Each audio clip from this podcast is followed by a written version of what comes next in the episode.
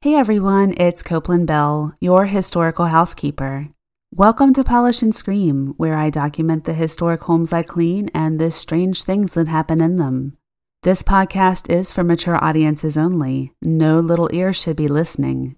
So get nice and cozy, and let me tell you a story. Episode 10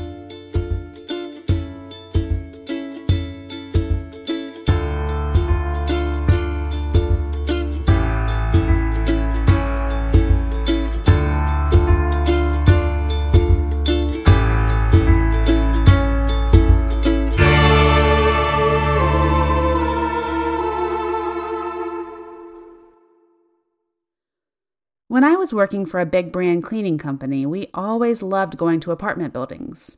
Inevitably, someone would see us in our little pink uniforms pushing our cart down the hallway and stop to get an estimate. This meant our team would get a referral bonus, which, hey, an extra 50 bucks in my pocket was a good thing.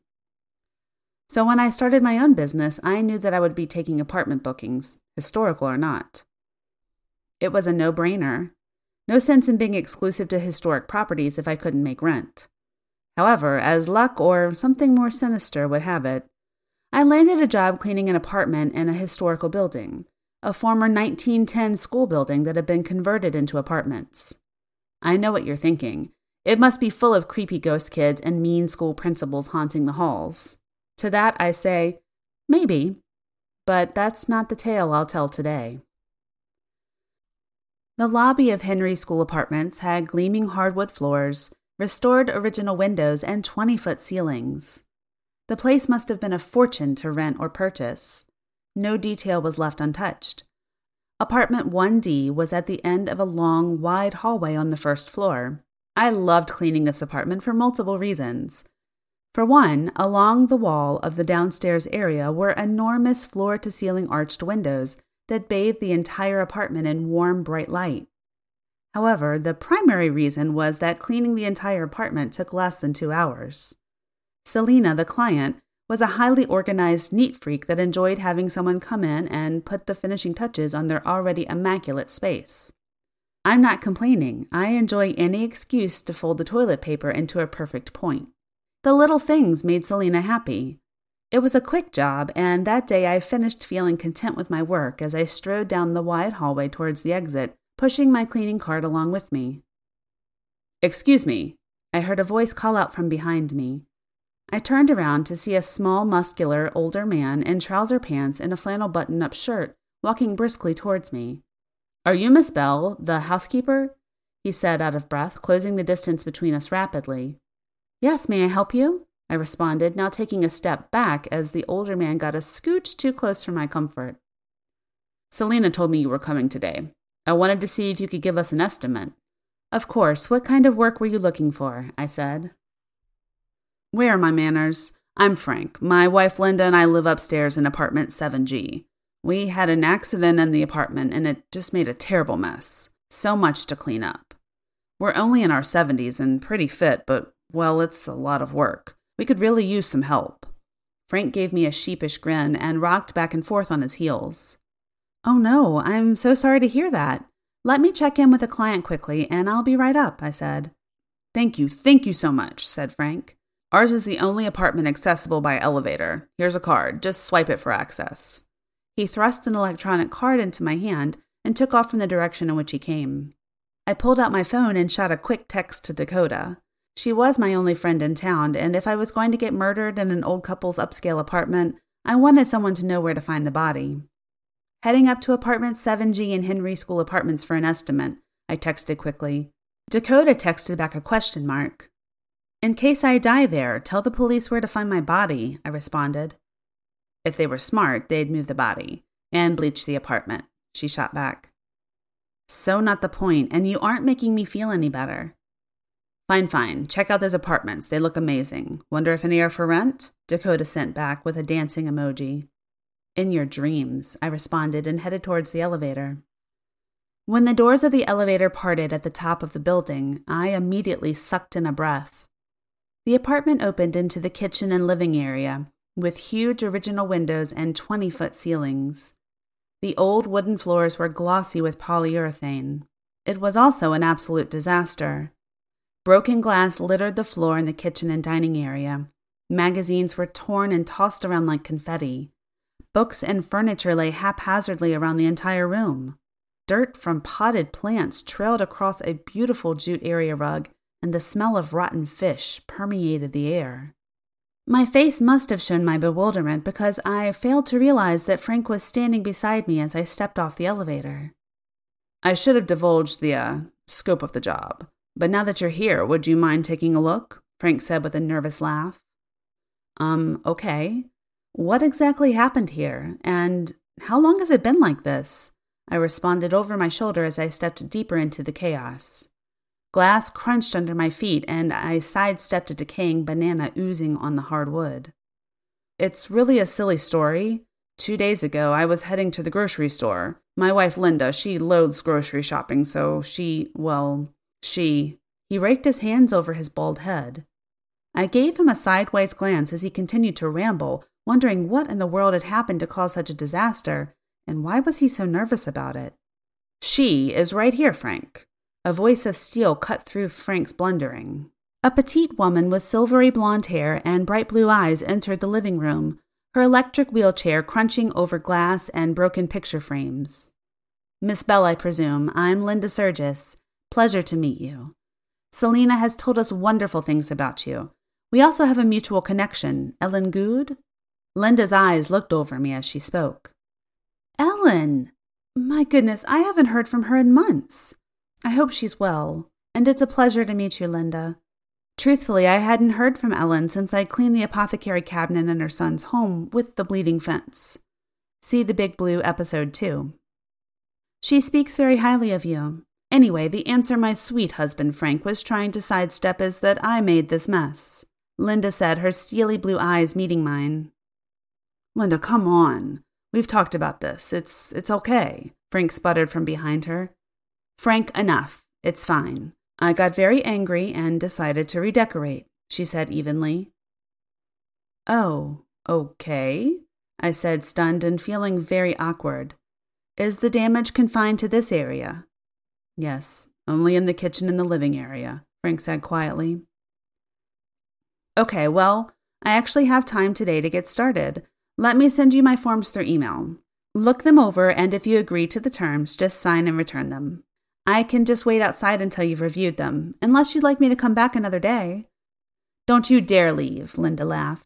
We need so much help. No need for formalities. Here you go, she said, shoving a large stack of $100 bills in my hand. Wow, that's very generous of you. I would still need you to sign a contract, though, for business purposes. E signature is fine, of course, I sputtered, feeling unsure of what was going on here and exactly how much money she'd handed me. As my grandfather used to say, it looked like a shit ton of money. But Linda had freely admitted to destroying her own apartment, which made me wonder how stable she was and if that had anything to do with the hefty stack of bills in my hand. Alarm bells were ringing, but I silenced them. Sure, just send the contract and you can get started, Frank said, his eyes fixed on Linda. Of course, and this is way, way too much money, I said, realizing that I'd been handed $800. Nonsense. This is an absolute mess. And on such short notice, think of it as a bonus, Linda replied, as she scrawled an email address down on a napkin and handed it to me. That's so kind. Thank you. I could barely get out the words as I fumbled like an idiot with my phone trying to quickly email my contract to Frank. While $800 may not seem like much to some people, to me, it meant I could invest back into my business safely and pay my bills. All right, contract signed and sent back. Thank you so much again for the short notice. I've got to head out to the gym, Frank said with another nervous glance at his wife. I'll be fine, Linda said firmly, leaning up to give her husband a quick peck on the cheek. Be careful, was all Frank said before reciprocating with a kiss on Linda's forehead and walking out. I wasn't sure if he had directed that at Linda or me. As soon as the door shut, Linda was next to me with a trash bag. Well, let's get started, she said. Linda, I wouldn't dream of asking for your assistance. I promise I'm very good at my job. I've got this, I said, startled by her behavior. I'd never once had a client try to clean alongside me. Copeland, she said, picking up a ripped magazine from the coffee table. I. I did this myself, yes, but I did it so that I could talk to you. I froze in place. Sensing my immediate discomfort, she continued, Oh, no, no, not in a stalker way, I promise. It's just Ellen and I are close, and she let me know about her troubles at home and told me about how nice it was to talk to you about them. I know it sounds silly. Frank, he he thinks this is all ridiculous. He used to think it was all in my head that I just needed to keep seeing my therapist. Of course I will, but I know the truth. It's my experience, not his. I've been I've been seeing things lately. She looked up at me, her bright blue eyes brimming with tears. Oh, Linda, I'm a housekeeper. I clean. Sure, I love listening to people's stories and getting to know them, but that's all. I can't offer any advice or fix anyone's problems. I trailed off as she smiled at me. Honestly, I was so stunned by her admission. No need. And I don't want you to think this is manipulative. I mean, it is, but Ellen said you listened and believed her. That's just what I need. I promise. Just listen to me talk. You can clean, I'll help, and you just listen. I don't know, Linda. This doesn't feel okay. Does Frank know about this? Of course, Copeland. We've been married for 40 years. Why do you think he was so nervous? Why did you go so, so over the top with this mess? I couldn't help but ask. She could have just booked me for a regular cleaning. I. I have a lot of rage right now. That's part of the problem. I'm so angry all the time. I can't seem to shake it. I told Frank my idea about speaking with you. He started to balk, and the next thing I know, I turn around and the place looks like this. She waved her hand towards the mess. Frank said it was like watching the Hulk smash everything. He was horrified. I shivered at that thought. I really didn't know what to say or do. Looking out at the mess before me and then back at Linda, I let out a heavy sigh before saying, Okay, look, this is a very strange situation. She started to open her mouth, but I raised my hand for her to let me finish. I don't like that you were dishonest with me, and I really don't love that you hired me to clean a room that you destroyed just so that I could listen to your experience. But I will stay here on the condition that you swear you will continue with your regular medical treatments as prescribed by your doctor and that you understand I am just a housekeeper. I gave her my firmest look. Yes, of course. Thank you so much, Copeland, she said quickly. Now I'm going to get started with this mess. You get started with your story, I said, taking the trash bag out of her hands. Okay, now that it's time, I feel kind of embarrassed, Linda said with a laugh. It really is quite silly. Next time, just ask me for coffee. Please go ahead. I'm going to start bagging up everything that's broken beyond repair. Linda closed her eyes and took a deep breath. I picked up the rotten banana peel from the floor. Should I just start at the beginning? Linda, I have no idea. I'm the housekeeper. It's your time and your house. Say whatever you'd like. I was sure the irritation had shown through in my voice, but this was getting ridiculous. Okay, before we lived here, Frank and I lived by the coast in Maine for over 20 years. It was very rural and beautiful. However, as we got older, healthcare was not ideal in such a remote area. We sold our house and decided to move in for just a few months with my daughter and her twin boys just long enough so that we could find a place of our own to call home.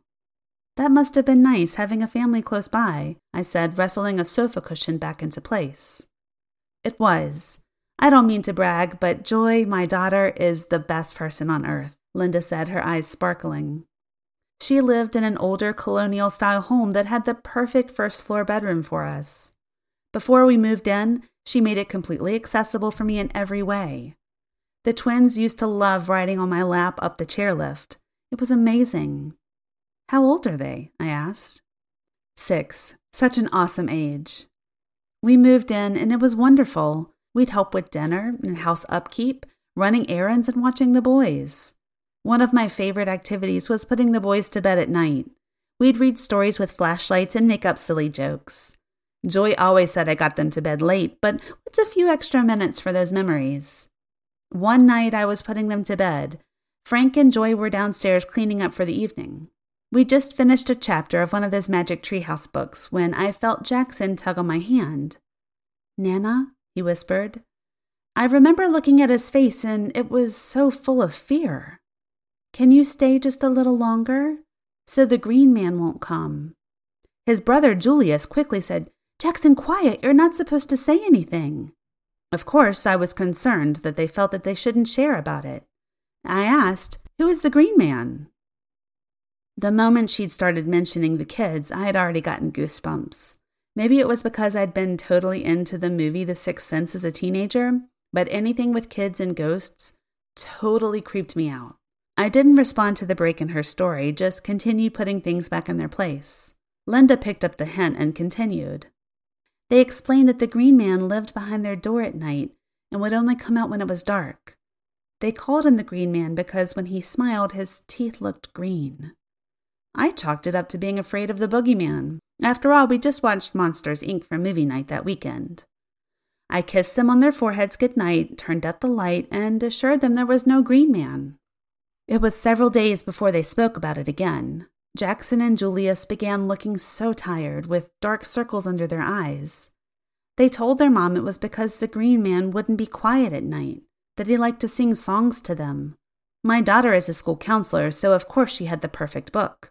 We all read the Berenstain Bears book about being scared of the dark together, thinking it would help them. Oh, I love that book! And the one with the spooky old tree, I said excitedly. Yes, they loved it too. Sadly, it didn't help. Both boys started sleeping in their mother's room. As you can imagine, everyone was tired. I hatched an idea. I would go into the boys' room with a tennis racket and pretend to scare the green man into ever coming back. Linda must have seen the look in my face because she said, Yes, I know that was a terrible idea. After a week of no sleep, we were all desperate. I put the boys to bed as usual that night, except right before I turned out the lights, I picked up the racket and pointed it at the wall and said, Mr. Green Man, leave these boys alone for good. Go pick on someone your own size. That night, Frank and I went to bed. The house was quiet, and Frank congratulated me for a job well done with scaring away the green man. He turned off the light and rolled over. We were all so tired and finally ready for a good night's sleep. I was just getting ready to lay my head on the pillow when something caught my eye. In the corner of the room, in the crack between the wall and the half ajar door, was a shape. It was so dark I almost didn't see it, but it was definitely there. A hazy shape of a shorter person.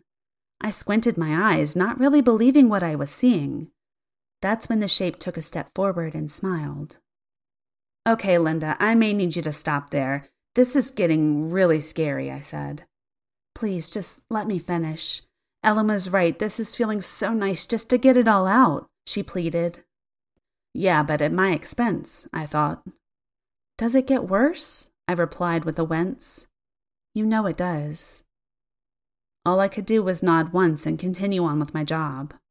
That smile. When the boys had told me a green smile, I imagined neon green teeth like a glowing sign.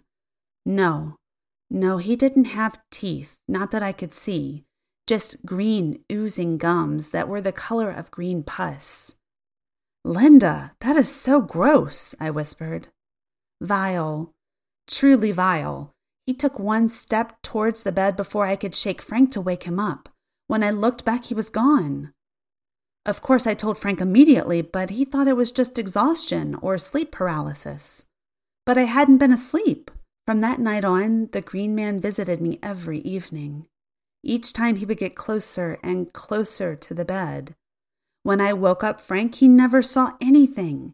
It was terrifying, frustrating, and concerning. I can't even imagine. What did your daughter say? I asked. I didn't tell her. Frank let it slip one evening after a particularly long and sleepless night staying up with me. She was concerned. That's when I started seeing a therapist. That's great. Did it help? Seeing a therapist is just something a responsible adult should do, of course. It helped in many ways, but it never stopped him from coming, because he wasn't of my mind or of this world. Yikes, that's terrifying, Linda. I thought I'd seen the worst until he started singing to me at night. Children's songs in his tinkly, high pitched little voice. His favorite was the Itsy Bitsy Spider. I I can't stand to hear it now. Frank had gotten so tired of waking up that he was snappy with me. One night, the green man had gotten so close, he was whispering in my ear and gripping my forearm with his rough hands. I could feel his hot, rancid breath on me when I went to wake up Frank. You must understand, he was so sleep deprived by this point. When I shook Frank's arm, he sat bolt upright and yelled, Damn it, Linda! When he turned on the lights, of course the green man was gone. However, our bedroom door swung back against the wall so hard it left a hole in the wall where the handle had hit. That got Frank. He couldn't offer a rational reason. Plus, it scared the hell out of him.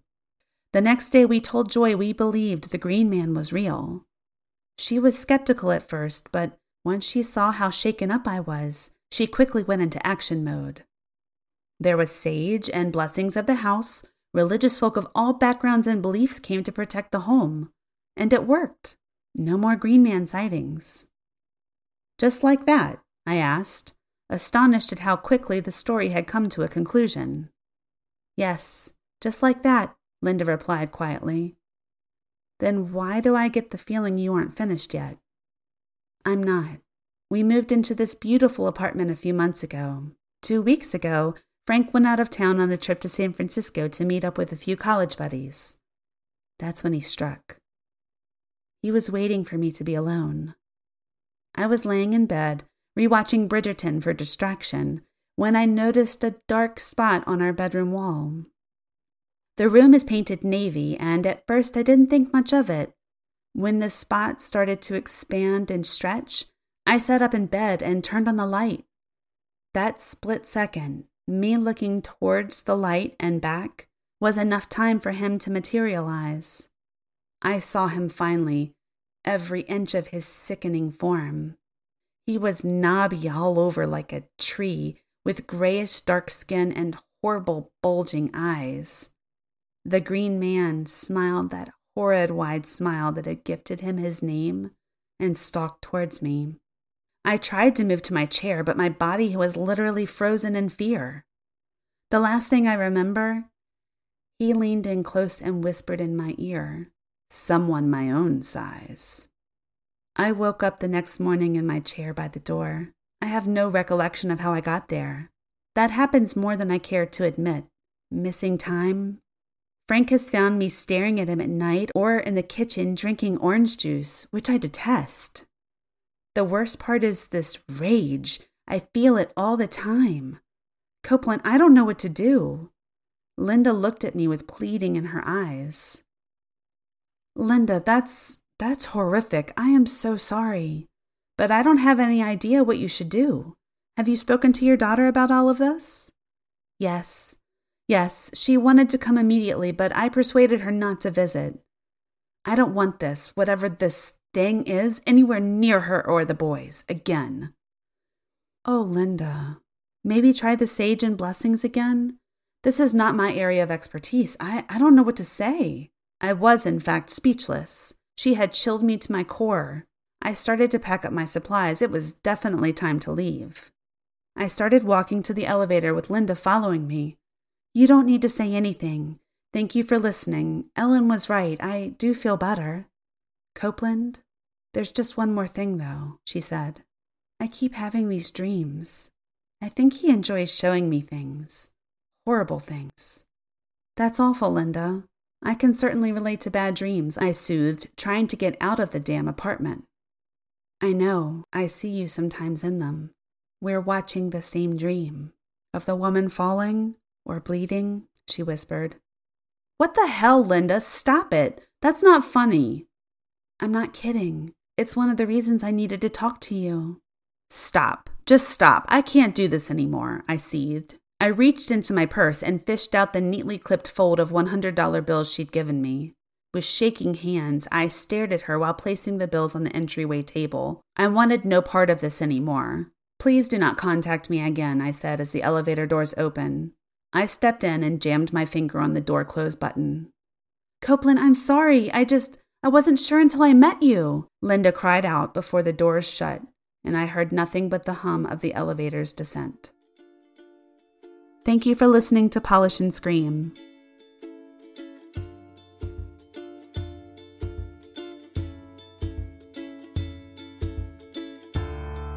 Polish and Scream is created by M. Dawson with support from Becca Rhodes.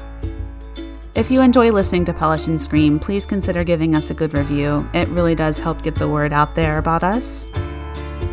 And if you'd like to get in touch, please shoot us an email at polishandscreampodcast at gmail.com.